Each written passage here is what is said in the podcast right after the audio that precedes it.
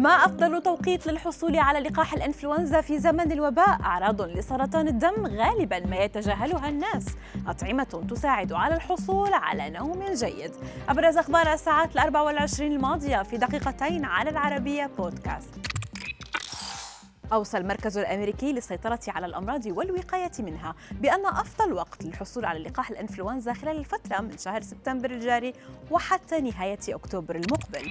وأكد المركز أن تطعيم الإنفلونزا يقلل من مخاطر الإصابة بمضاعفات خطيرة مرتبطة بالإنفلونزا أو دخول المستشفى أو الوفاة.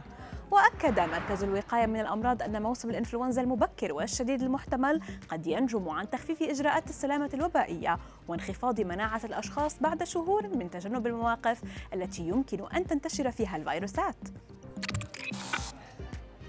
وجدت دراسات أن أكثر من نصف البالغين لا يمكنهم تسمية عرض واحد لسرطان الدم الذي يعد ثالث أكبر سببا لوفاة السرطان وقد تكون معرفة علامات وأعراض سرطان الدم هي الفرق بين البقاء على قيد الحياة أو عدمه لأن التشخيص المبكر هو أفضل فرصة للعلاج وتشمل أهم أعراض سرطان الدم فقدان الوزن غير المبرر كدمات وانتفاخات. ضيق في التنفس التعرق الليلي والالتهابات المستمرة حمى.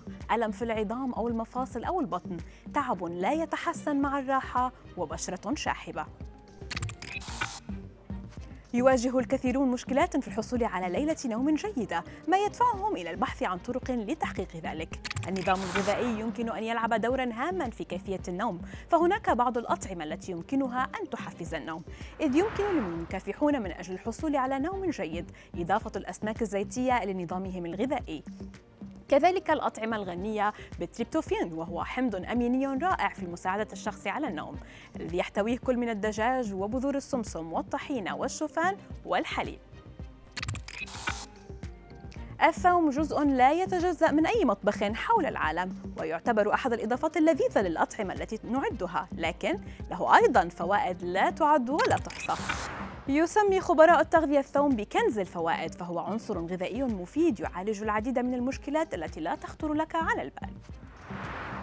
ومن الفوائد غير الشهيرة للثوم أنه يكافح حب الشباب عن طريق فرك المنطقة المصابة يوفر حلا لمشاكل المعدة مثل عسر الهضم أو الحموضة يعالج قشرة الرأس يعالج الجروح ويطرد البعوض.